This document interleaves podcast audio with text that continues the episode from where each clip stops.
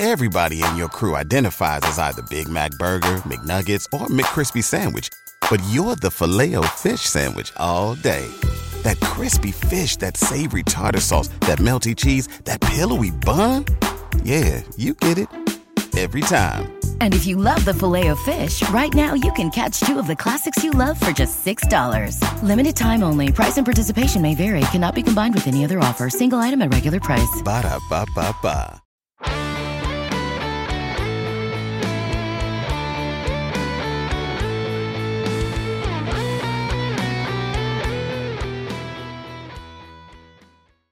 Welcome to today's edition of the Baseball America College Podcast. I'm Teddy Cahill. Joining me, as always, is Joe Healy. And later in the show, we will be joined by Alabama coach Brad Bohannon, who is here to help us preview the College World Series finals, which begin this week on Monday.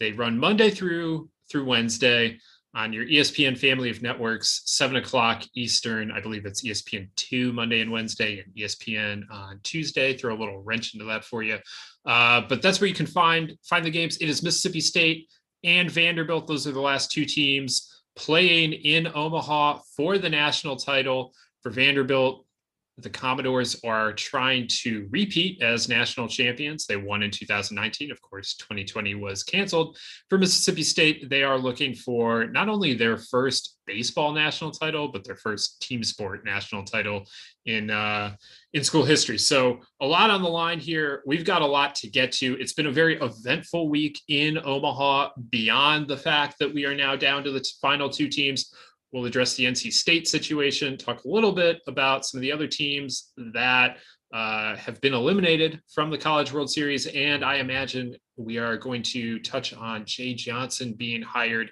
as LSU's next head coach before this uh, this podcast wraps up here. So we've got a lot to get to today on the Baseball America College podcast, which is presented by Rapsodo. Rapsodo has become the industry standard in player performance data. Coaches use Rapsodo data as a measuring stick for player development and evaluation. The Rapsodo National Player Database is a free service that allows you to see how you stack up against your peers and provides a pathway to get discovered by scouts. You can check out the Rapsodo National Player Database at rapsodo.com slash national database. All right, Joe, we're, we're here. It's Sunday, the day before the finals. A lot of excitement about that.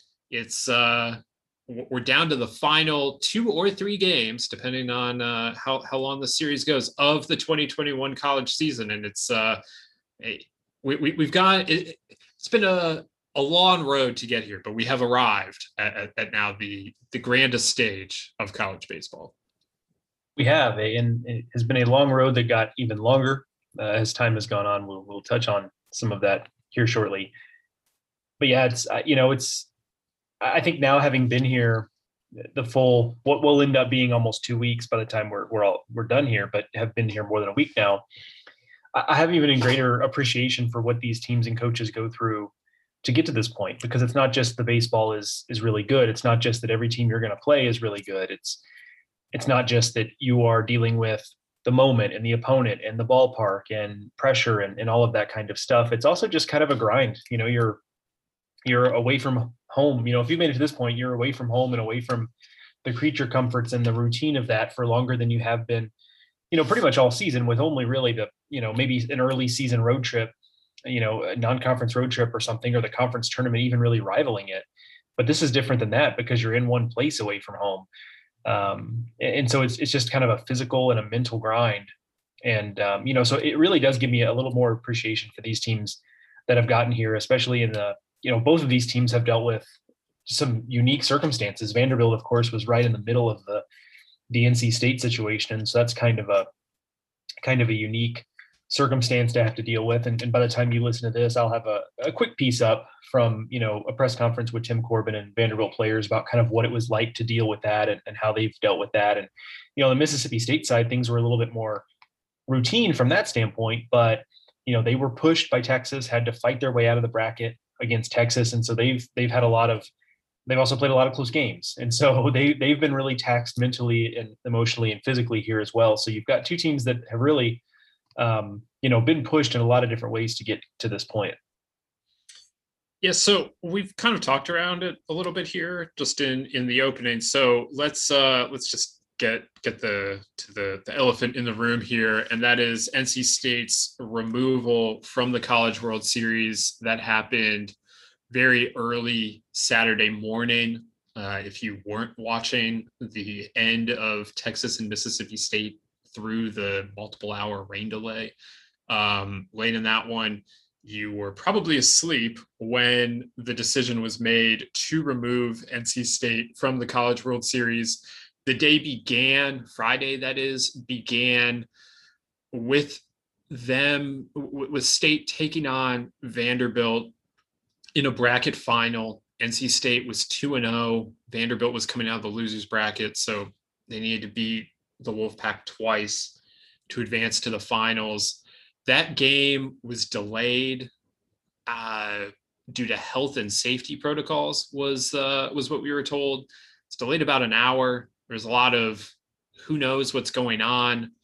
Um, ultimately, it was decided that the game would be played. NC State had 13 available players, nine position players, four pitchers has been the figure that's been quoted an awful lot. But uh, one of the pitchers wound up being a position player. So really it was more like 10 position players and three pitchers. I don't actually know if Sam Highfill would have been able to get on the mound even. Um, maybe he had like a couple outs in him. But anyway, NC State plays with 13 players. All they they were down four regulars. They're the pitchers they want to use were not available. They made it a really good game against Kumar Rocker and Vanderbilt, but Vanderbilt won three to one. After the game, still a lot of unknowns. Elliott Avent in his press conference said that he didn't really know what was going on, but that he hoped that more players would be made available for Saturday's game. And you know, then we uh, I don't want to say then we like kind of moved on from that because that was all that, that that specter was always hanging in the background. But uh, you know, then Texas and, and, Mississippi State took the field, and uh, NC State went off to do more testing uh, to to try and clear all the players that they needed to clear. Ultimately, that was not the case. They had more positives after the after the game, including some players who had been vaccinated. Uh, and then the, the decision was made to remove NC State from uh, you know, from from the College World Series. They are the sixth team in Division One sports to have had you know COVID protocols in their season. They, however, are the they had made it further than any of the other teams. There were three in the men's hockey tournament, one in the women's volleyball tournament, and one in the men's basketball tournament. But n- none of them had reached, you know, a final four of of their sport. So it was really a stunning move. It was stunning that it was announced when it was announced, the way it was announced, just with a, a press release. Uh, they just threw it up on ESPN they they didn't um, you know they they did not bother holding it for the morning for a press conference for anything. They uh, they just did it in the dark of night, and NC State was out, and uh, it was uh, a very weird situation all around. Uh, and with that, Vanderbilt advances to uh, to the finals. You know, they instead of playing a winner take all bracket final on Saturday afternoon uh, against NC State, that has ramifications of its own, obviously, because Vanderbilt didn't have to play that game, and therefore, you know, ha- has a slightly better pitching situation uh, as a result. But the the big thing here is just that NC State season came to a uh, a crushing end that you know i mean it, it's not going to be forgotten by anyone in college baseball anytime soon. And it, it's you know for for a team that had done so much to get to this point they played so well in the second half of the season. They went on the road to ruston won a regional went on the road to fayetteville upset number one overall seed Arkansas, and then win their first two games in Omaha. Um, you know, thoughts of of national championships certainly are are deservedly being entertained at that point. Uh, but it uh, it all came to a, uh, a, a a crash and end there on late Friday, early Saturday morning. Yeah, and I, I shouldn't be surprised by this, but unfortunately, I've seen a lot in the aftermath, a lot of binary discussions about this situation, and it seems like there is a lot of taking up sides between, you know, uh, this is this is an injustice for NC State, and you know, a lot of anger. And I'm not saying the anger is not warranted. Um, and then the other side being like, well, I don't feel sorry for him at all. If you're not vaccinated, then this is what you were risking. And you know, the answer. I think you can. I think as humans, we are capable of complex emotions, and I think we sh- this should be a moment where we use those and understand. We should be anyway. Right. And understand. I don't, I don't know anymore if we are, but we should be. Right. That's true. Uh, recent evidence is really testing that theory that I have about complex emotions. But so I've seen a lot too much of that binary. We can be upset for the players. Like you know, here shortly you will hear Brad Bohannon talk about how he he he physically felt pain in, in some ways for these players and coaches. And I think Teddy and I speak for everyone who was there that you can you can understand how painful that must have been for the for this group of players, whether you were vaccinated or not, whether you were playing or not, whatever. And at the same time, you can understand that like this is a risk they were taking. And you know, they had players who were unvaccinated and um, that that's just that is the risk they were taking. And there was some, you know, Boo Corrigan, their athletic director, came out and clarified a little that, you know, some players were interested in vaccination, but were putting it off because, you know, some of these vaccines have made people feel a little bit yucky in the day or two after they get it. And so worried about what that would do during the middle of the season because vaccines really weren't available for young people of that age demographic until the season was underway. So they, they put it off. So like, okay, there's also that but so those two things can be true we can we can hurt for these kids and these coaches and we can also say that they were taking a little bit of a risk and people will come back and say well some of the positives were were vaccinated players and that is true but they were only tested because they had unvaccinated positives. Unvaccinated players test positive. That triggered further testing which brought up the positives from the vaccinated players. And we could spend all day and frustratingly many people seem to have spent all day uh, the last couple of days really arguing about this online about whether or not we should be testing the vaccinated players because it's harder to transmit with vaccine having been vaccinated, and that is 100% true. Um, but look, these are the rules. Like that's all I can say. you know, like, and so again, I'm I'm being trying to be very empathetic because I, I do get it. Like it is frustrating. If I were a fan or a parent or one of the players or someone associated with the university, I would be I would be hurt as well. And even just as an observer, I'm hurt because I wanted to see NC State have a chance to do something that program has never done, right? Um, but on the other hand, it happened, and um, it happened. These were the rules. Um, there's no conspiracy against NC State. This was just an unfortunate thing that happened to NC State while they were here. Um, and so the anger is 100% warranted. The frustration is 100% warranted. But I think that anger and frustration is misplaced if you're looking for conspiracy theories or if you're going to be mad at the NCAA, there's a lot of reasons to be mad at the NCAA. You can maybe take issue with how it was announced, all that kind of stuff. But these were the rules that were put in place. The teams understood them coming into the tournament. The idea that the NCAA should just start winging it once something happens and once you know what hits the fan, I think is just is just foolhardy. So I understand a lot of people are lashing out because they don't like what happened, and I get it, man. Like I do, I really do. I hope this doesn't sound flippant, but these were kind of the rules and this was the risk they were taking and unfortunately it cropped up and got them at the absolute worst time this is also a team that had undergone a covid pause in march they had an acc series against duke canceled um, i think that's an important part of the story it is possible we don't know that um, you know some of the unvaccinated players perhaps did not undergo vaccination because they had previously had it um, it's possible that they, whatever, I don't know. Not really here to engage in, in speculation. They didn't get vaccinated. If they had been vaccinated, they would have been exempt from all kinds of routine testing, and this wouldn't have happened, and you know all the rest of it. Whatever. Uh, I don't know. I don't have a whole lot of interesting thoughts about this. I I think I'm still struggling to process this more than 24 hours on, more than however many hours on we are now. Uh, it's uh, it's something that I thought we I naively thought we had moved past. Uh, college baseball had largely done a really good job of not having its season impacted by the pandemic.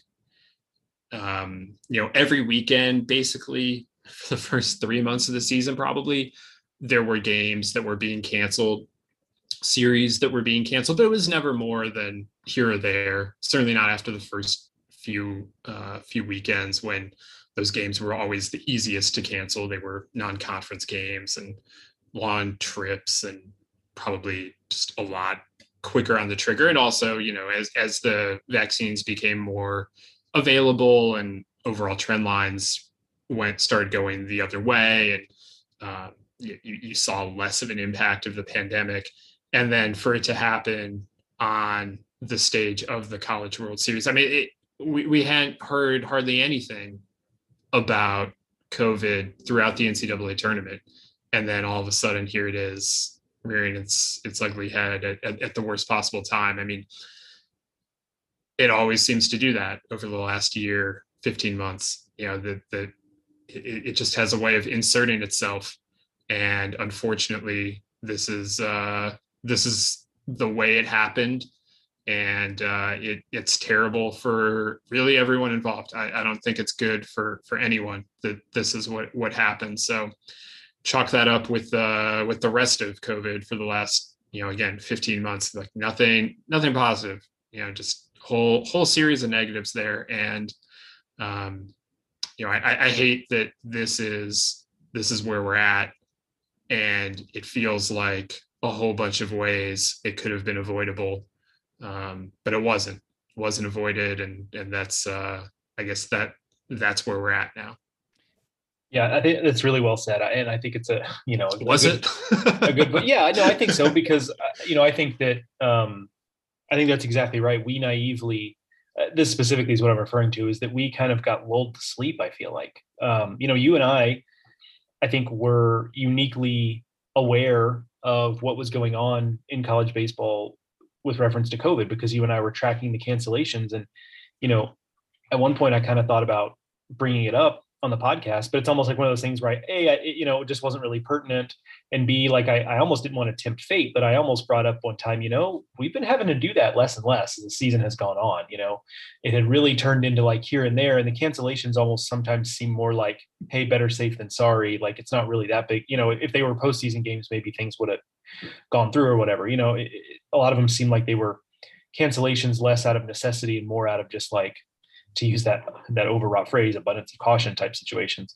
So we I think we really had kind of gotten lulled to sleep a little bit that we were going to get through this thing without without any sort of issue. And and you know, just this is like after just a brutal, you know, year and a, a half now, I guess, at this point of not, I guess not quite, but you know, 14 months or, or what have you of of dealing with this. This is just like hopefully, I mean, hopefully this is the last gasp of it, but just one final big slap in the face from COVID to college baseball, which you know it, it has been just dealing with this uh, since early in the 2020 calendar year. So not not the time for it, but unfortunately, just one one more uh, one one more thing with COVID in college baseball in a year and a half of full of almost nothing but.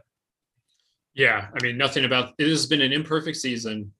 We have an imperfect college World Series. That's just where we're at.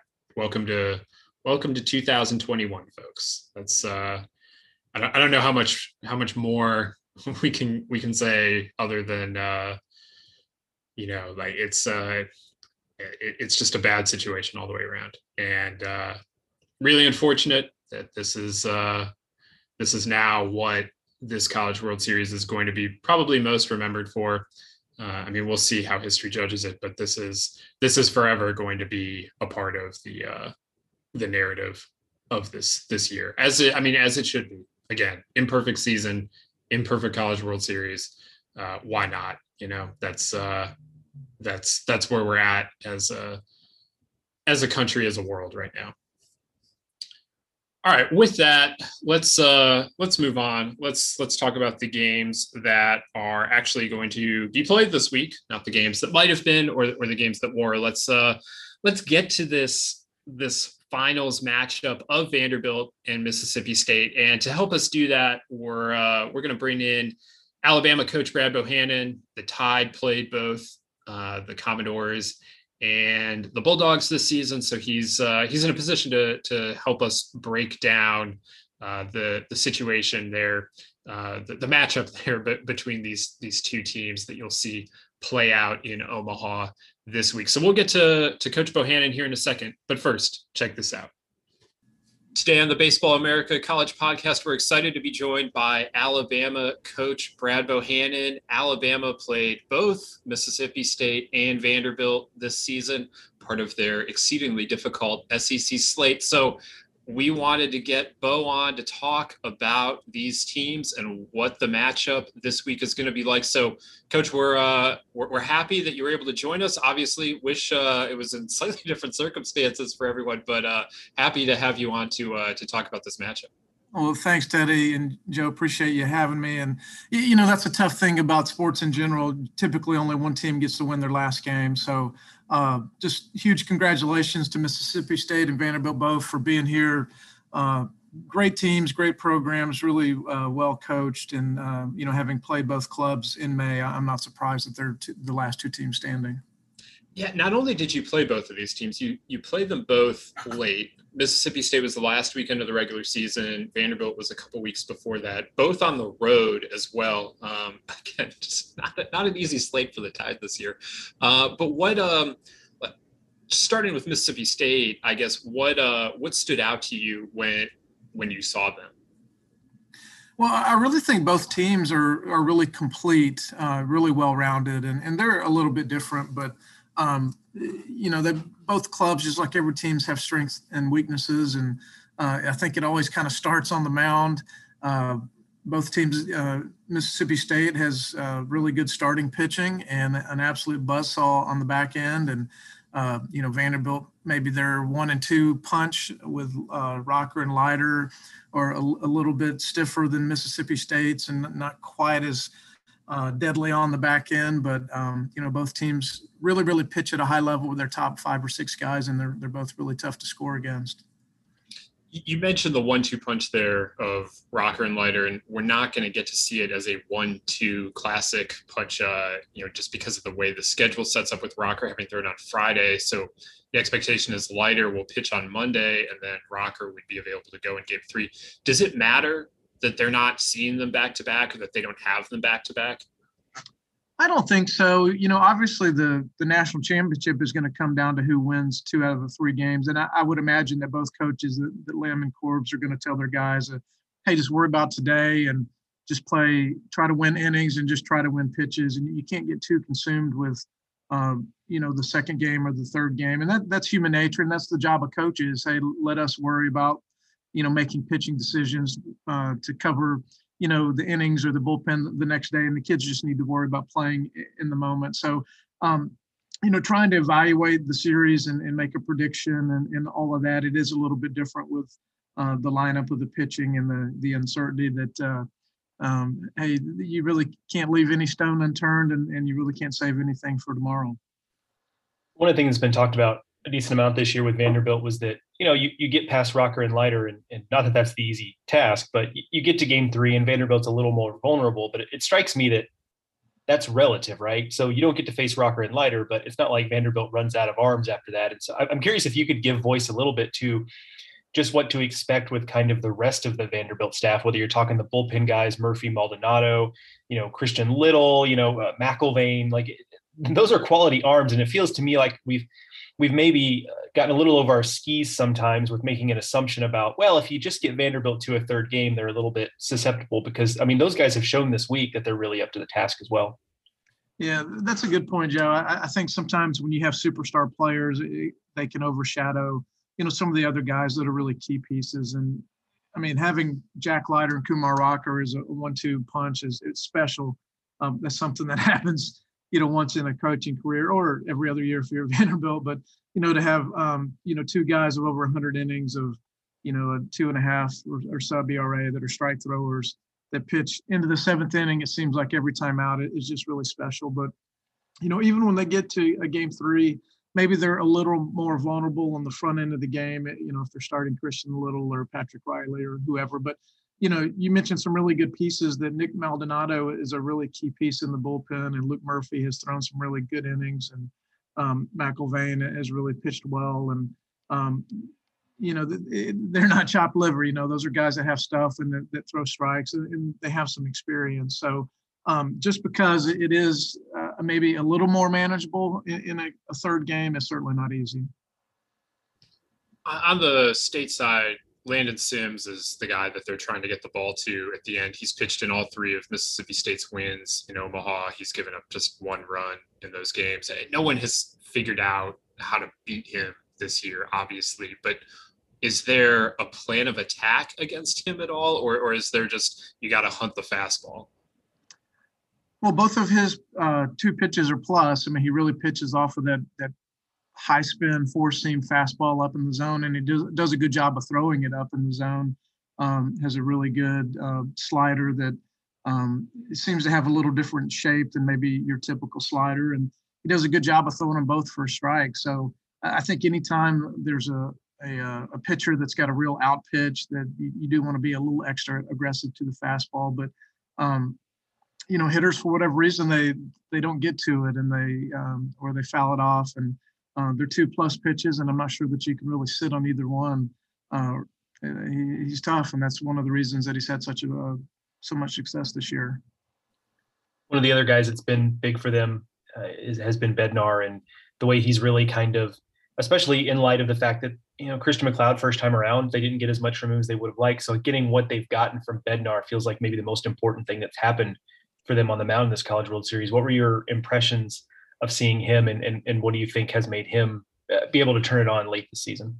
Yeah, we played Mississippi State. It was our last conference weekend, so um, we played him the third weekend in May, and, and Bednar was just electric against us, and um, he he did a great job of really getting his fastball to glove side and his slider just really tunnels well. It doesn't come up out of his hand. And our guys, even left-handed batters, were swinging at his breaking ball like they were seeing a fastball, and obviously it was not. So, you know, he's a guy that uh, I think the back half of this year has, um, or the back third of the season, has really kind of caught a second wind and seems to be taking a step forward. I think his last, um, his two outings in Omaha may have been two of his better outings this year statistically. So, um, you know, and you're also talking about a guy who hasn't pitched a lot of college baseball. And to me, that's what makes Will Bednar and Jack Leiter so special. Where, you know, these guys didn't pitch last year. This is their first time through the SEC, and they're they're doing this, and they're doing it, you know, at the the 90, 110 inning mark in, in June. And and I think those two guys are, are really really special. Obviously, pitching has dominated uh, this World Series to this point. I think both teams are hitting sub 220 uh, to, to this point, and that, that says a lot about the level of pitching out here. But you do have to score runs to win. When we look at it, Mississippi State at the top of the order, Rowdy Jordan, Tanner Allen are, are, are the big guys. They're the veterans. they have been here before. What's it like starting a lineup, you know, facing those two guys? Well, it's not very fun. I can tell you that. um, those two guys, they're old, man. You know, they've been around the block and – you know, Rowdy's a switch hitter, and, and Tanner Allen was the, the player of the year in our league. And um, they're just good, and they're older, and they know how to play baseball. They know how to have at bats, and they, they've been consistently good in their, their threats. And um, you know, they've got some pieces in the middle that don't get as much uh, attention, but you know, guys like Logan Tanner and Kamren James and Luke Hancock, that those guys are threats. You know, they're all double-digit home run guys, and you know, to me, um, you know, they've got a little bit of length to their lineup, and uh, just like most every team, there, there's some guys down at the bottom that, that don't particularly scare you. But you know, the whole key to to Mississippi State is getting those bottom guys out because if you let those guys get on, and then you got uh, Tanner Allen and Rowdy Jordan up to bat with people on base, you you got a problem there. One of the things that we knew about this Mississippi State team coming into this College World Series is there kind of just seems to be something about it, whether the leadership they get from guys like Rowdy Jordan and Tanner Allen or whatever else. I mean, we saw it last night with a guy in Tanner Leggett getting a walk-off hit, a guy who came into the game in the seventh inning and doesn't have a ton of at-bats late in the season. And there he was. Um, how is that kind of thing expressed, whether it's a team that, that you've coached before that just kind of has a little bit of magic to it, or from what you've observed. When we talk about teams that seem to come up in those big moments, how can you explain how that ends up getting expressed in the way the team plays and, and how things shake out? Yeah, Joe, that, that's a great point. I think every coach would tell you that a lot of times, you know, the biggest pitch of the season or the biggest uh, at bat of a season, it, it seems like it's somebody that's down in the order, a part-time player got an opportunity because of injury. It doesn't seem like your best player, your three-hole hitter's ever up to bat with the season on the line. And you know, it's just a great lesson for us as coaches and, and the young players. We tell our guys all the time that, um, you know, hey, you got to be ready for your opportunity. And uh, it's very humbling to be a coach at the college level because you look at your lineup on opening day and the pitching roles, and then you look at it in May or June, and it's always different for all of us. And you just don't have a crystal ball and you don't know how the season's going to evolve and who's going to grow and who's going to uh, have a hard time handling failure and, and injuries and, and, all of that. So it was really cool to see a guy come in as a defensive replacement and get a, a walk-off hit in the College World Series. It, it's pretty special and a great uh, learning tool for all of us.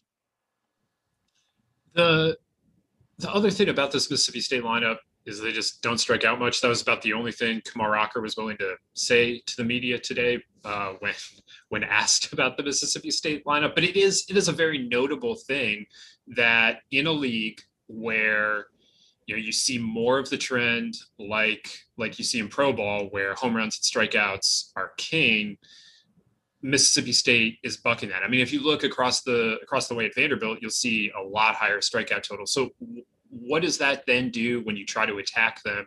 That they're part of their whole mission is that they're up there trying to grind at bats and and at least work pitchers counts, uh, if not, you know, find a way to to bust a single through rather than you know maybe swinging a little little looser, a little more for the fences. You feel it when you're the in the opposing dugout. Um, you know, it's crazy that you, you got two of the best teams in college baseball, and there's 170 uh, difference between the strikeouts of the two clubs. And, you know, Vanderbilt, obviously, very good offensive club and uh, 90 stolen bases, 89 home runs, uh, just a, a, lot of threats. But, um, you know, Mississippi State, you feel that they're going to put the ball in play. And we tell our kids all the time that, hey, if you just put the ball in play, you got a 30% chance of, of getting a hit or getting on base. And it's a lot easier said than done. So this is going to be the, the typical, you know, Vanderbilt power stuff, power arms that strike out a bunch of guys against a, a team that, uh, at least by SEC standards, the toughest to strike out, and it's um, two heavyweights slugging it out. I wanted to ask a little bit about some defensive considerations. Obviously, you know, you've not been in the position of had to have to consider this yet, but I'm, I'm curious as you observe the College World Series or have talked to, to coaches who've had considerations like this. What do you think about defensively? I mean, a lot gets made about the fact that it's a it's a big outfield. You know, you've got a lot of fly balls that just kind of die on the track. Um, it's also this time of year where you see a decent amount of sack bunting and, and a lot of stuff like that. So putting yourself in your in those shoes, you know, if you're getting a team ready to play in on this stage in this ballpark, what kind of defensive considerations are you thinking about?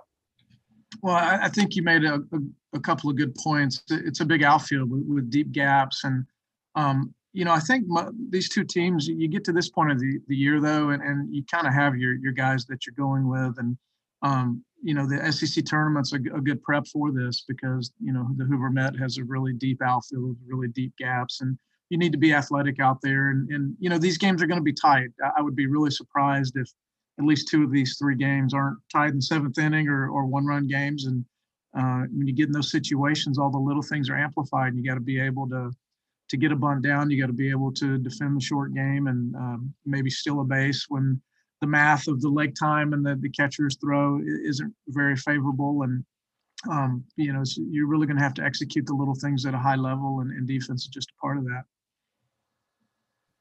You mentioned speed and, and stealing bases, and obviously think of Enrique Bradfield when we think of that right now in college baseball. He hasn't really been a huge factor in terms of of getting uh, getting the running game going, and, and at least in stolen bases in Omaha. But what does he do to to opposing pitchers when he gets on.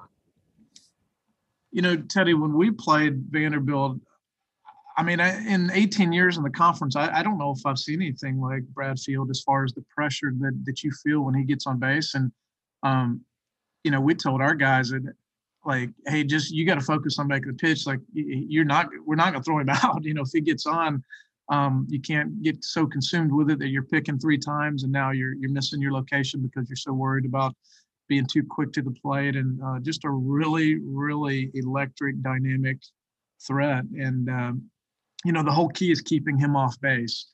If he gets on base three or four times uh, he's going to score two or three times most likely. So uh, I think that's big. Uh, you know, you got to do your part of trying to, uh, you know, be quick to the plate and control the running game, but you can't be consumed with it. And if he gets on first base, there's a high probability that he's going to get to second, and uh, you better make pitches and and make him get a hit to score. You know, at this stage, you know, the, these two coaching staffs have have been here enough to to, to kind of know. But uh, from your perspective, how important is it when you're a team in this position to kind of end up staying true to you are? Because I feel like it it's a tempting thing to maybe try to do something a little extra special or really push the issue or you know try to maybe do something that the, the opposition wasn't necessarily prepared for. And, and while maybe you get away with that it seems like just as often it could backfire and all of a sudden your, your team starts spinning its wheels a little bit. So take me through kind of the thought process of, of how you approach eh, just basically dancing with the one who brought you and, and trying to win games the way you have all year at this point yeah, I don't have any doubt that Lem and Corbs both are telling their guys, "Hey, just go play. Don't try to add to anything. Just we're here because we're really good, and, and we just need to be who we are." And you know, it's easier said than done. Everybody knows what's at stake, and we're all human. And um, you know, I'm 46 years old, and I'm sure if I was coaching in a national championship, that I would be a little more anxious than normal, and much less you know 19 years old so um, that's something that all of us talk about and you know I, I, think no matter what you're playing for when you do something for the first time it's a little uh, tougher, whether it's your first time in a regional or first time in a super or first time to Omaha. Um, a lot of guys say sometimes you have to get to those places before you can actually win them. And, you know, you're talking about two teams that have a large part of the kids on the field have been in the College World Series before and even multiple times. So that's a pretty interesting dynamic. Usually you get um, teams in the national championship and maybe they haven't played in, in this environment or these stakes before and uh, even though uh, Mississippi State's been to Omaha three times in a row. I don't know um, if being in the actual national championship series will, will be different for them, but you know the whole key is going to be just just being who you are, and not trying to add to anything, and not letting the game speed up on you too much, even though you know everybody knows what's at stake. They played a three-game series in late April. Vanderbilt won. It was in Nashville obviously things have changed the stakes are different all the rest of that but how do, do you try and lean into that do, do you try and use that as motivation on either side or do you think they try and just flush that and, and recognize that that was two months ago and um, you know not not not try and use that at all this week I don't think that weekend will, will be a big deal. I mean, it's almost two months ago, and it was a very competitive series. I mean, you go on the road and lose two out of three to a top five team in the country, there's no shame in that. You know, so the, the games were tied, and these are two teams that are great teams that nobody is surprised that they're the last two standing. Um, they're a little bit different, but um, you know these are this is a 50-50 series. So yeah i don't think something that happened two months ago where the home team won two out of three in, in some tight games is going to have any kind of impact. And it, it may even give all the kids on the field a little bit of peace of mind of just being familiar with your opponent. Um, uh, you know that sometimes that can be a little comforting that you at least know exactly what you're going to see The uh, the last thing I got for you uh, on this series is you know you know these coaches well. Obviously, Tim Corbin's been around the SEC throughout the 21st century. You recruited against Chris Lemonis when when he was at Louisville and you were at Kentucky. What uh what, what have you picked up on on watching those two guys and getting to know them you know across the diamond throughout the years? you know, it's crazy about coaching of how you can be so different and still be successful. And uh, I'll say this: I, don't think Lem is any different. He's the same guy that, uh, you know, when we're watching 15-year-old kids up in Wisconsin 15 years ago, you know, like now that he's the head coach at Mississippi State, even though I'm not at practice or I'm not inside their program, I, I don't think he's changed a bit. I think he's really stayed true to who he is and hasn't tried to be somebody else because he's in a different role. And you know, I, Corbs, I mean, he's um, you know, the gold standard in, in college baseball with what Vanderbilt has accomplished. And, um, you know, I, he's been there, he's done that, he's won national championships, and, and, you know, just tremendous, tremendous respect for both of those guys and really happy for both of them. I think they are both classy individuals that that uh, have really strong work ethics and high character and, and do it the right way. And um, you know, it'll be a lot of fun to to follow the series, and um, be, I'll be really happy for whoever wins it. I'd be remiss if we didn't ask you a little bit about your own team. And you know, in 2021, while I'm sure you felt like maybe you guys left a little bit on the table there to accomplish, it was still a return to the postseason for the program. And um, how did that feel? What was that like? How important is that in terms of now trying to build to something bigger moving forward? Yeah, thank you, Joe. I was really proud of our kids this year, and uh, you know, I think the SEC West, you can argue, is the the toughest division in all of amateur athletics, and um, it, it's a tough, tough place to rebuild in. And you know, we as coaches that are familiar with the internal parts of our program, we can see the progress before everybody outside can. And um, you know, we were very fortunate to to get into a regional by the skin of our teeth, and I think it was a great experience for our kids. And you know, in the recruiting process, you you, you talk about, hey, we can go to Omaha, and Alabama, because our school's been there five times before, and and you know, kids, you know, once you get a little closer, it feels a little more tangible to to them. So. Um, just really happy for our fans and appreciate them. They've been unbelievably patient and supportive. And, you know, I, I felt like we had a regional team last year and, and didn't get to prove that because of COVID and and obviously got in this year. So I think everybody can truly see the, the tangible improvement of our program. And we started six freshmen or COVID freshmen in a year where college baseball was as old as it's ever been. So um, really proud of what we've accomplished to this point and really excited about the future of, of our team. When, when you start to look at the 22 team, obviously a lot can still change, or as we sit here at the end of June, the draft still is a few weeks away. But what what do you think about uh, how the Tide's set up for 22? Well, I, I, think we've got some really good pieces coming back. You know, like I mentioned, in, in a year where uh, college baseball was really old, we had uh, six freshmen or COVID freshmen in, in, our starting nine, and those kids are good players. And I think any coach would tell you, you see the biggest jump from that first year to the second year. And um, you know, we not really sure that we had more than our share of injuries this year on the mound, but just to the wrong guys. And um, because of that, we pitched some guys and asked them to do some things that maybe they weren't quite prepared for. But you certainly would think that they would grow from that and be, uh, you know, in a better position to be successful next year. And uh, I think we've got probably the best recruiting class that we've ever signed coming in this fall. We may lose a guy or two to the draft, but um, you know, we'll have the best collection of talent on next year's team that, that we've had since we've been here. And um, you know, you can't just roll the balls out. We got to do a good job of coaching them and, and even grow the the outstanding team culture and environment that we have. But uh, I couldn't be more excited uh, and bullish about our program than I am right now. Last question to uh, to get you out of here on. I mean, obviously, right now, what everyone is looking at is the finals, but the the story of of the World Series in some ways has been what happened to NC State. Um, just when when did you like see that news and and how how did you you know begin to to try and and, and process that uh, from from afar you know i was out recruiting and uh, was just watching games with other coaches and somebody saw it on their phone and uh, i i literally like could feel it physically like just the gut punch like i, I can't imagine the emotions that those players and those coaches and just any, everybody involved felt because I felt it just from afar. And um, I just can't say enough about, um, you know, the season that they had. And, you know, obviously we got to play NC State in a regional and, and you could just, you could feel it, whatever it is, you could feel it in the regional and the other dugout that they were just kind of a team of destiny and, and really talented and they had great players and, and, and uh, um, they were in a real position to win a national championship. So, uh, you know, we'd just like to congratulate them on a great season and just unbelievably unfortunate.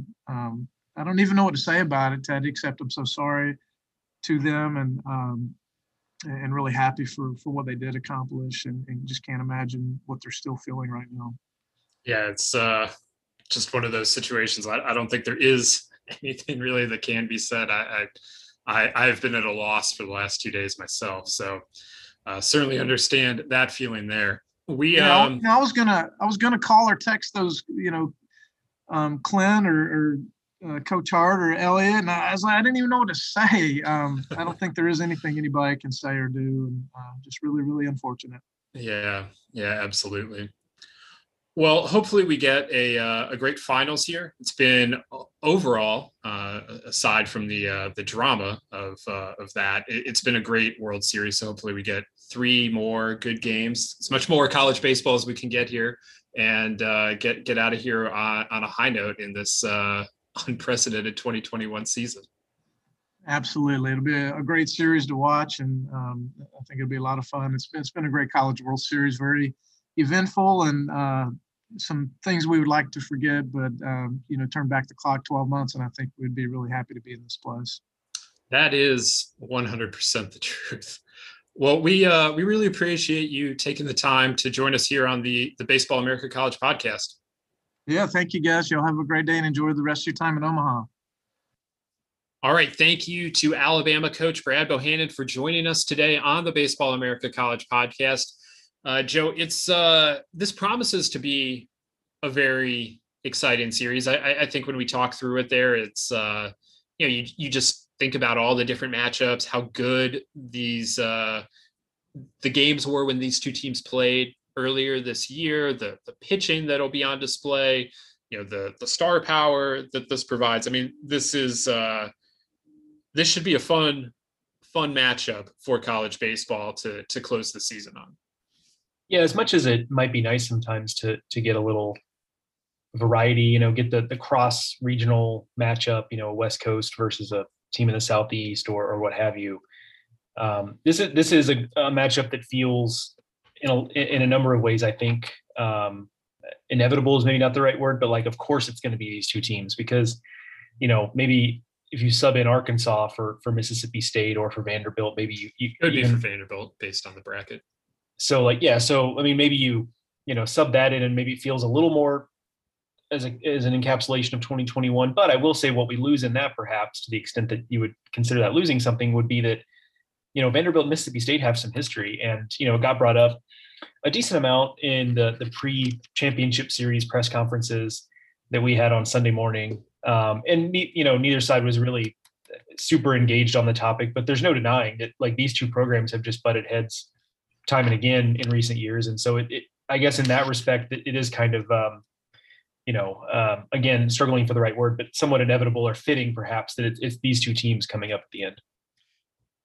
Tim Corbin in the uh, press conference said that he, I, I loved him going with the uh, the very philosophical. Well, what is a rivalry? I don't know if that's how he meant, but uh, that's yeah. how I'm going to choose to take it. Yeah, he was really willing. It sounded. It, he made it sound like he really wanted to deconstruct what we what we referred to as a uh, as a rivalry, which hey, I'm here for. Like I'm I'm the guy who has mentioned on a couple of occasions that I think it's dumb that one of the like really widely accepted definitions of a rivalry is that both like both teams have to win with regularity and like I just vehemently disagree with that. And so like if if he really wants to spend some time like truly taking apart the idea of a rivalry, like uh, he should give us a call because I think we're we're ready to have that discussion. So this is uh this is not a traditional rivalry. This is not a cross sports rivalry. This is just a straight up like these two fan bases don't like each other. The teams have played some really meaningful games in 2018. Mississippi State beat Vanderbilt in a in a super regional to to get to Omaha. Um, it's just it's just one of opportunity. And you know maybe now that they're playing in a cws finals this will like have some serious staying power. Because i think that no matter what happens this week there's going to be like th- this is going to be something that that's going to get thrown around an awful lot b- between the fan bases. So we, we may be watching a new rivalry like really come into its own uh, before our eyes this week. So that's that's exciting i guess? I don't know. Um, it'll be interesting to watch. I uh, I I think the the the the the point that I wanted to make before uh before you you um you recalled the the that to to my mind that the comment that Corbin made today uh, was okay. So th- this is an All SEC final. This is the second time this has happened in five College World Series, four five years, whatever. 2017 was the last time it happened. I get confused since they canceled one. Um, Florida and LSU that year. I think it's the fourth time overall in uh, College World Series history that the the finals has been a conference showdown. obviously the SEC, like we talk about it all the time, as the best baseball conference. But is this like actually like I don't know, Joe. What what are your feelings on another All SEC final uh, in Omaha? I mean, so it, on one hand, I think it is a representation of where the sport was this year. I mean, as kind of interesting as it would be for us to bang on the ACC, and for a while it looked like maybe NC State and or Virginia was going to be in this position. So, you know, that was kind of an interesting uh, potential subplot. But I think it it is a pretty good representation of what the sport looked like in 2021 and increasingly looks like year after year. So I'm not going to bang it from that standpoint. Uh, personal preference, though, would be a fresher matchup, to, if I'm being honest. Like, as interesting as I think it will be when rubber meets the road in this series, uh, you know, just for my personal aesthetic, I would I would like a matchup that's a little bit fresh that we could kind of like dive into and speculate about that we haven't seen on the field. Which is not to say it's going to go like it did last time, but you know, uh, we we've seen this matchup, and so something a little fresher would not have hurt my feelings. I'll put it that way. So I don't really care about that standpoint of it, but it does somewhat concern me that no one is it just seems increasingly the sec has put at least one team in the finals for like i don't know 12 years now. I'd, I'd have to look at it again but it's a long time except for 2016 and uh, it just the all credit to the conference and to the schools for working as hard as they do like they are what is driving the sport right now but at some point for the health of the sport, like somebody's got to step up. And I know the ACC at times has seemed like it was getting close to that. Um, but at other times, it seems like the ACC is as far away as ever.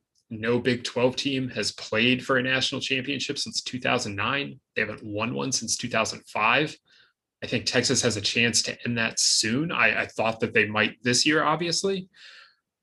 The Pac 12 is really good at creating really good individual teams, but not necessarily the depth that you need to challenge the SEC on a, a full conference perspective. I don't know where it's coming from, but it uh I think it would behoove the sport. Like it, it would benefit the sport if it could find some sort of foil for uh for the number one conference in the land.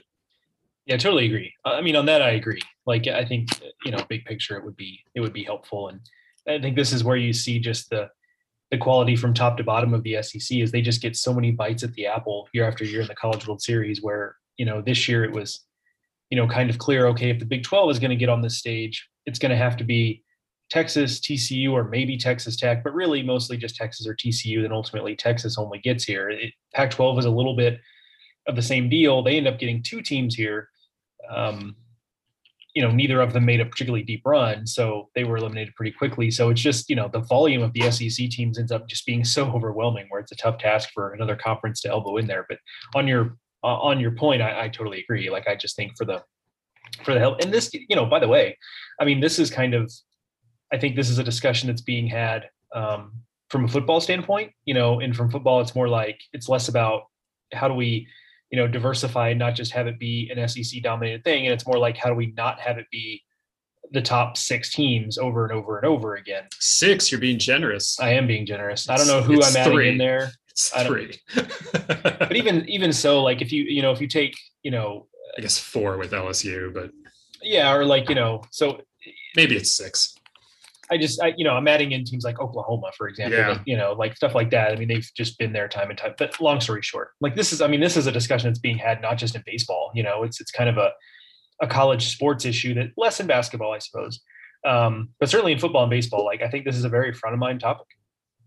Yeah, and you know, unlike in uh, in those those sports, you know, I, I don't think you're going to see a whole lot of movement to, to do much of anything because there's not so much that they can legislate around. You know, there's one conference that's fully invested, and then there are the rest, and uh, you're seeing you're, you're seeing the results of that. So, um, you know, might there be other things that other conferences could tweak? Yes, but I, I don't know how you top down it I, I think it's got to come from within for those other places, and um, you know maybe another all SEC championship series will will help be an impetus for somebody to to step up and realize what they have to do. But I wouldn't bet on it. Um, Okay, on the field, Joe, uh, the the people like picks. So how do you see this one playing out?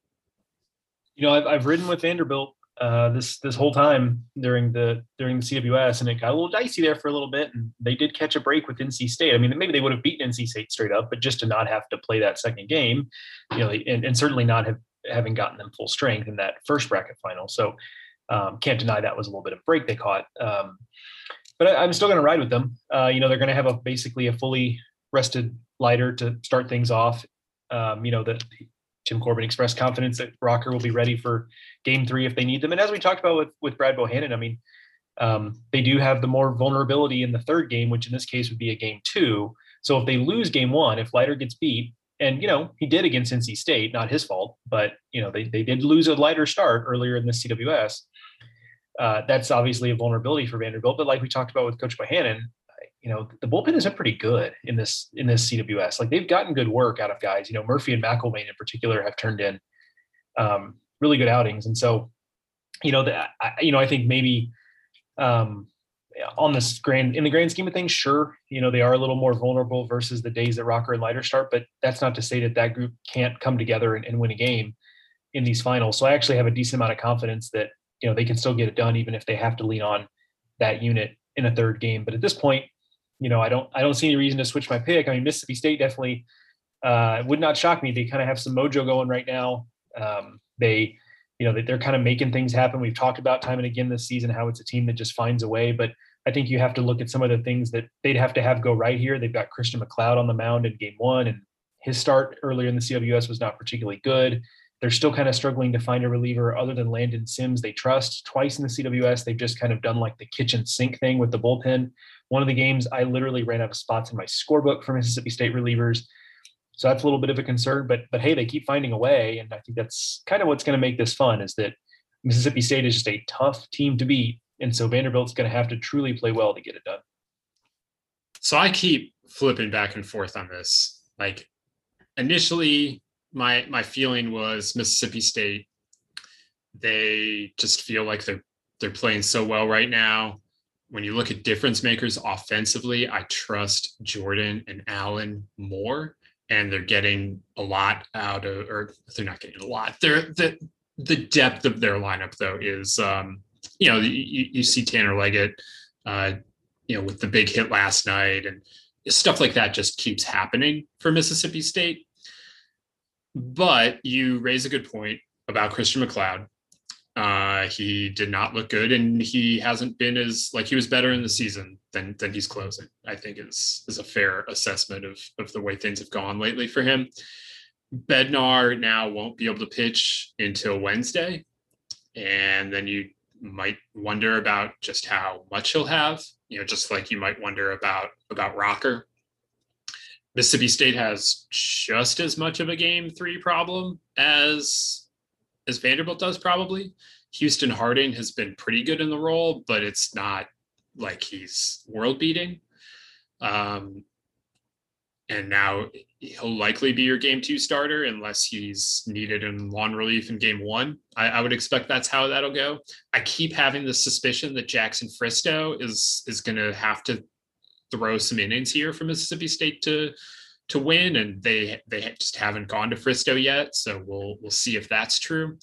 Um, and you know, if with with Leiter being rested for game one, what's uh if if it gets to a game three, you know, let, us say Leiter wins one, Mississippi State wins two, and okay, now you're game three. Well, now you've Kumar Rocker who will be ready to go in some capacity, you know, maybe not ready to go nine, but ready to go. And his record in elimination games is absurd. So, yeah, from that standpoint, you'd feel pretty good about it from Vanderbilt. But I guess for the sake of diversity on this podcast, and because I have been kind of leaning Mississippi State at times, I'll I'll go ahead and and, and lock in the Bulldogs as as my official pick. I I think that I just feel better about where their offense is at right now. And while I expect pitching to dominate the series, you can't win zero to negative one. So both of these teams are going to have to find ways to score some runs. And I think I just feel a little bit better about Mississippi State's ability to do that right now. You know, for all the criticism about a lack of offense, like at the in baseball, particularly the major league level, at least at least we have negative scores. You're right. I mean, you can't win you can't win zero to negative one, and like thank goodness, because in modern version of baseball, they would find a way to make that happen. Um, it's a good point. You know, the Vanderbilt offense has underwhelmed, safe to say, so far in the CWS. They you know seven runs against Arizona to start things off in a in a 12 inning game. So it's not even like you know ultimately that output um, you know on a rate basis is not going to bowl you over. They you know six runs against Stanford. Otherwise, you know to, to be fair, only one of those runs was extra innings. So. Yeah, that's fair. Good point. Um, but you know six runs against Stanford. So, you know, six runs in, in, in nine inning outings and two of those games is the best they've done, which I mean, that'll get it done, but those are against Arizona and Stanford's pitching staffs, you know um, and even Mississippi State for all their faults. I think we would take, um, you know, their pitching staff at least on par with Stanford's and certainly over Arizona. So I mean, I'd take them over both of those. I, I don't know. I don't know why you're so down on Mississippi State pitching all of a sudden. Well, I mean, I guess I was. Yeah, I mean, I guess I'm looking at like Brendan Beck and like you know, I like Brendan Beck a lot, and so you know, I, you're you're right. I guess I would take them over. So Will Bednar. yeah, guy's pretty good. Guy's pretty good. Um, but the larger point I'm making is is the concern about Vanderbilt's offense is is um, yeah, you have a right to be concerned about that, and that that is my concern from a Vanderbilt standpoint going into going to the series. And, and the, the hope from Vanderbilt standpoint is that it just, as, as has been the case so far, to get them to the finals. The hope is that it just doesn't really end up being the difference maker. Yeah, I, I think this is going to be a competitive finals, no matter how we slice it. Mississippi State doesn't play non-competitive games anymore anyway. Um, and just the way the the World Series has gone so far, it's just been so evenly matched. They were relatively close games. They weren't one-run games necessarily in Nashville, but they were relatively close then. So I, I think you're looking at what should be a very compelling final series, uh, which uh, would be befitting of this uh, this World Series overall. Uh, all right, Joe, let's um, touch briefly here on a couple of the teams that were eliminated. Um, Texas made a really good run at this thing. They fall just short against Mississippi State. Uh, ultimately, on Saturday night, getting walked off, uh, missing a, a, a, trip to the finals.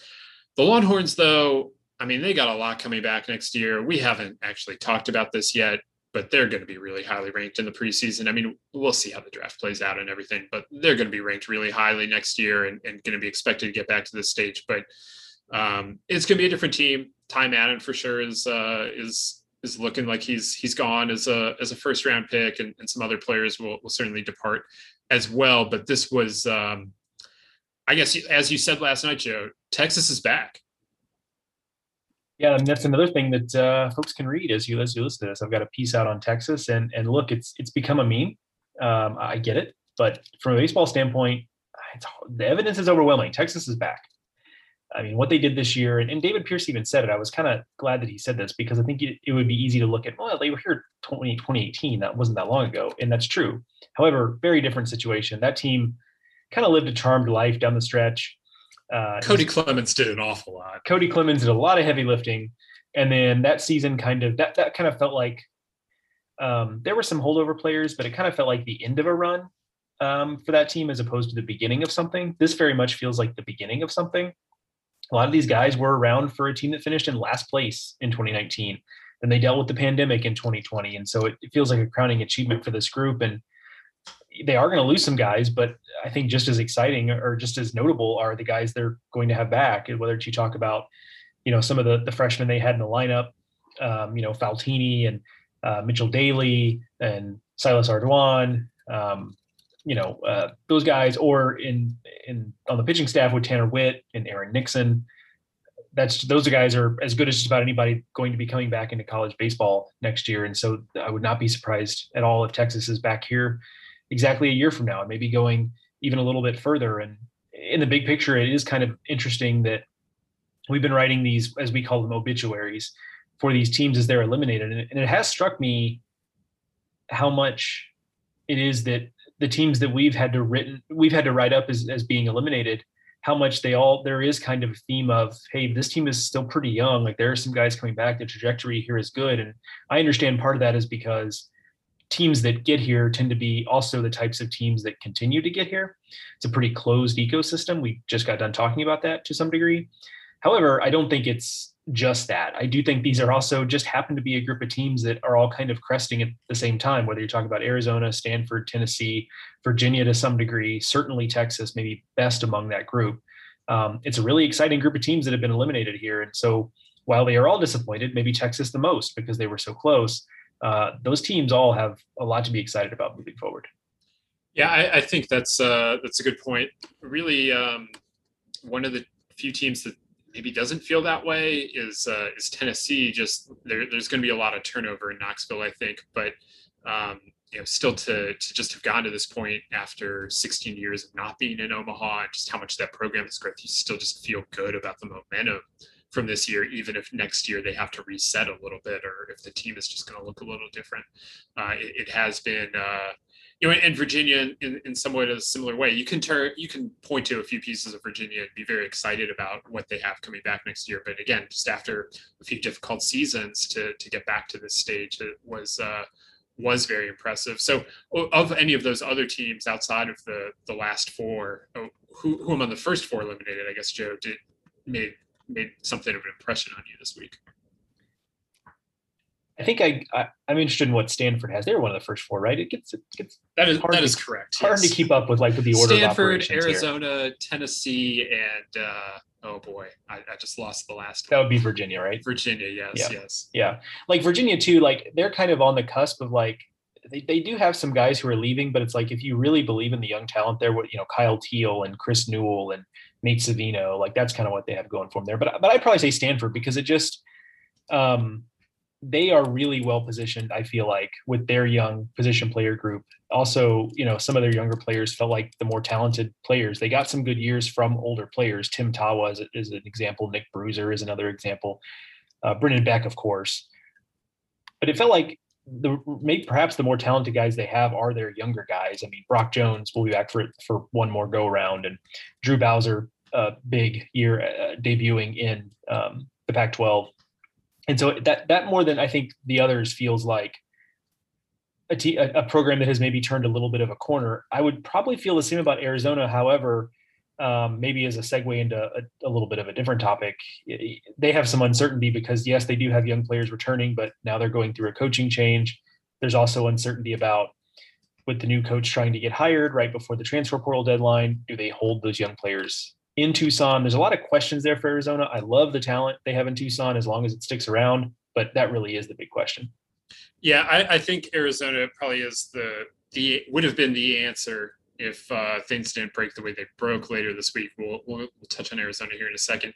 I, uh, I, I like what Virginia has. I mean, like what we, everything you said about Stanford is true. I very excited to see Brock Jones next year and how if he made this kind of jump this year, like, is there more development left? Even if there's not, like, I just love watching that guy play.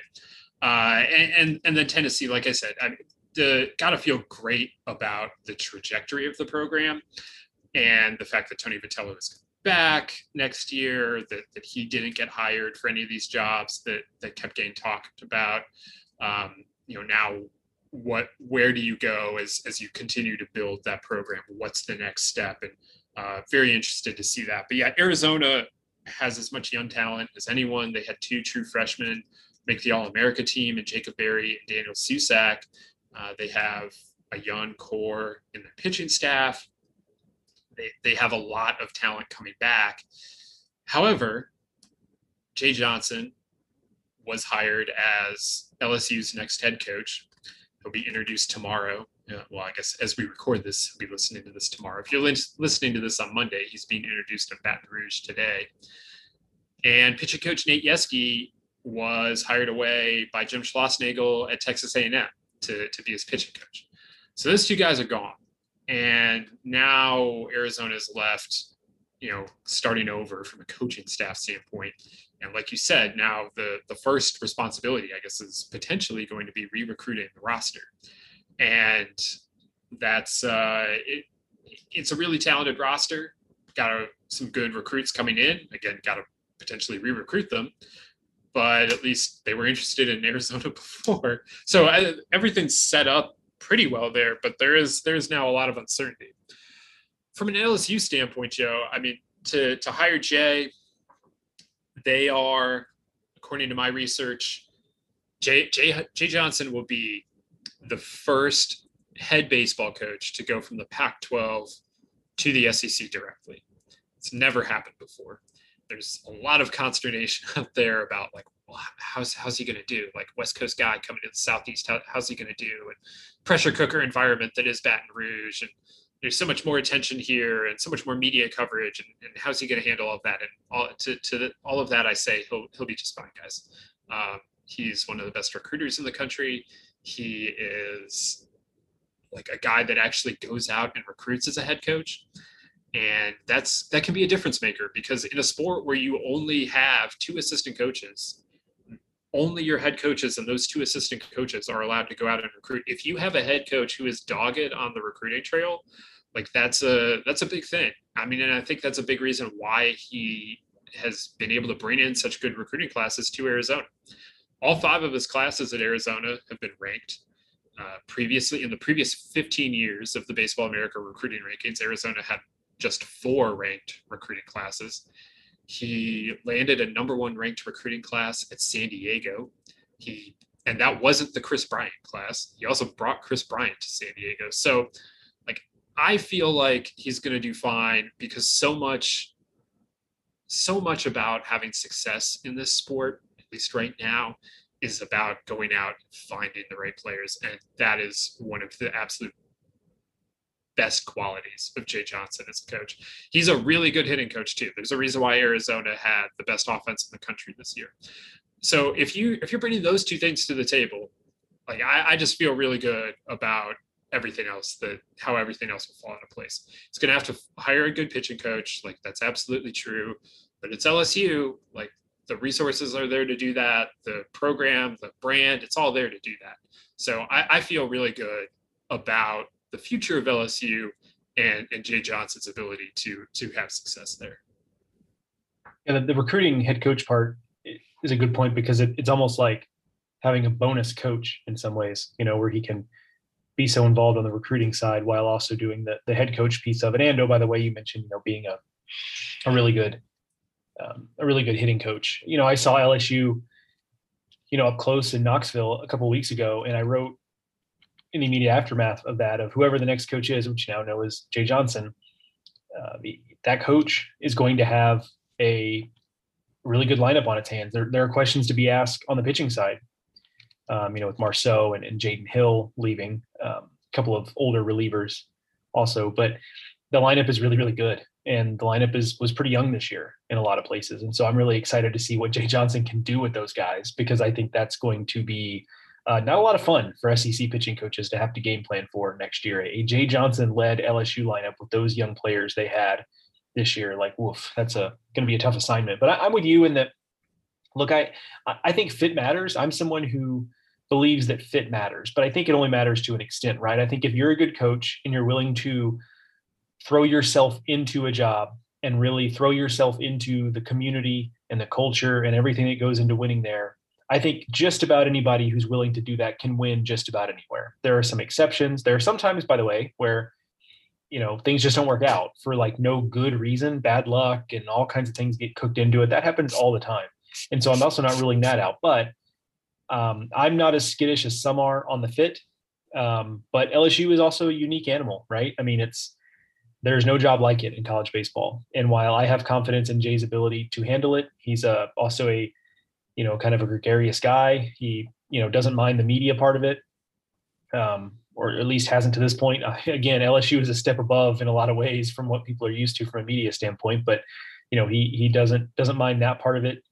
Um, I know you and I have both had good interactions with him in that regard, so there's that. Um, so, you know, I understand why people might kind of cock their head a little bit at this, um, but like I said, I think good coaches who are willing to put in that kind of work more often than not are going to get it figured out understanding also that sometimes things just don't work out and LSU is just a, a pressure cooker of a job, you know, and so if things get sideways, they can really get sideways quick at a place like LSU. And that's certainly the challenge and the risk that Jay's taken on here. I mean, I just feel like this is also one of those jobs that is really set up for you to win and win big. And if you're pretty good at your job, you're probably going to be able to take advantage of that. And again, I think Jay is more than pretty good at his job. So I, uh, I, yeah, it fit matters, but I don't know. I don't know how much it matters. you know, like it, it definitely matters to an extent, but the the way it matters is a way in which we on the outside are always going to struggle to evaluate. Uh, it's it's something you can at least predict. You might be able to evaluate it afterwards and figure out why it didn't work, but predicting it going in, I, I just don't think we have a very good handle on that. And you just have to be inside the building to to know how how some of this stuff works, to know who's too involved, who's not involved enough, and um, you know which parties you have to keep happy and, and, and all the rest of that and you know if if we knew all of that we'd uh you know the, the, the college sports just doesn't allow for for you to to know all, of those things and that, that's why you see all the time you know fit coaches um, not working out at places that, that people are, are convinced that they will so you know we'll see um, how this one goes obviously it's going to be uh, an interesting thing now with with Jay Johnson and Jim Schlossnagle both joining the SEC West. Things just got harder there, um, or state is hard. I don't know. It, it's it, like Brad Bohannon said. It's the it's the toughest division in amateur sports, and I'm I'm not really here to argue that. Like uh, in college baseball, at least, this is this is the premier place, and um, you know, so it'll be a it'll be a lot of fun to watch as a neutral observer next season and, and well into the future, I think. All right, so that's going to do it for us today on the Baseball America College podcast. The next time we come at you with a podcast, we'll have a national champion. How about that? Um, so you can uh, subscribe to the Baseball America podcast on your favorite podcasting app, be that Apple Podcast, Stitcher, Spotify, wherever wherever you look for your podcasts, you can find us, and we'll have a, a wrap up coming at you later in the week of the uh, of the national championship series. And then throughout the offseason we'll uh, we'll take you through likely with uh, more interviews like you heard today. Um, we, we, love bringing on our guests and uh, so if you have anyone that, that you would like to to hear from this offseason let us know uh, either in a, in a comment there on apple podcast or on twitter you can find me at ted cahill joe is at joe healy ba and check out everything over at baseballamerica.com. Joe referenced several of his stories. There's a lot to read right now over there, uh, and there will be a lot to read throughout the week as we uh, as we get ever closer to to crowning a national champion in college baseball. So for Joe, I'm Teddy. We'll talk to you next time on the Baseball America College Podcast.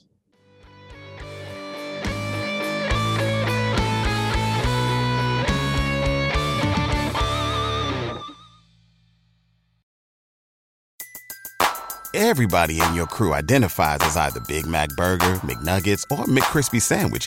But you're the Filet-O-Fish Sandwich all day. That crispy fish, that savory tartar sauce, that melty cheese, that pillowy bun. Yeah, you get it.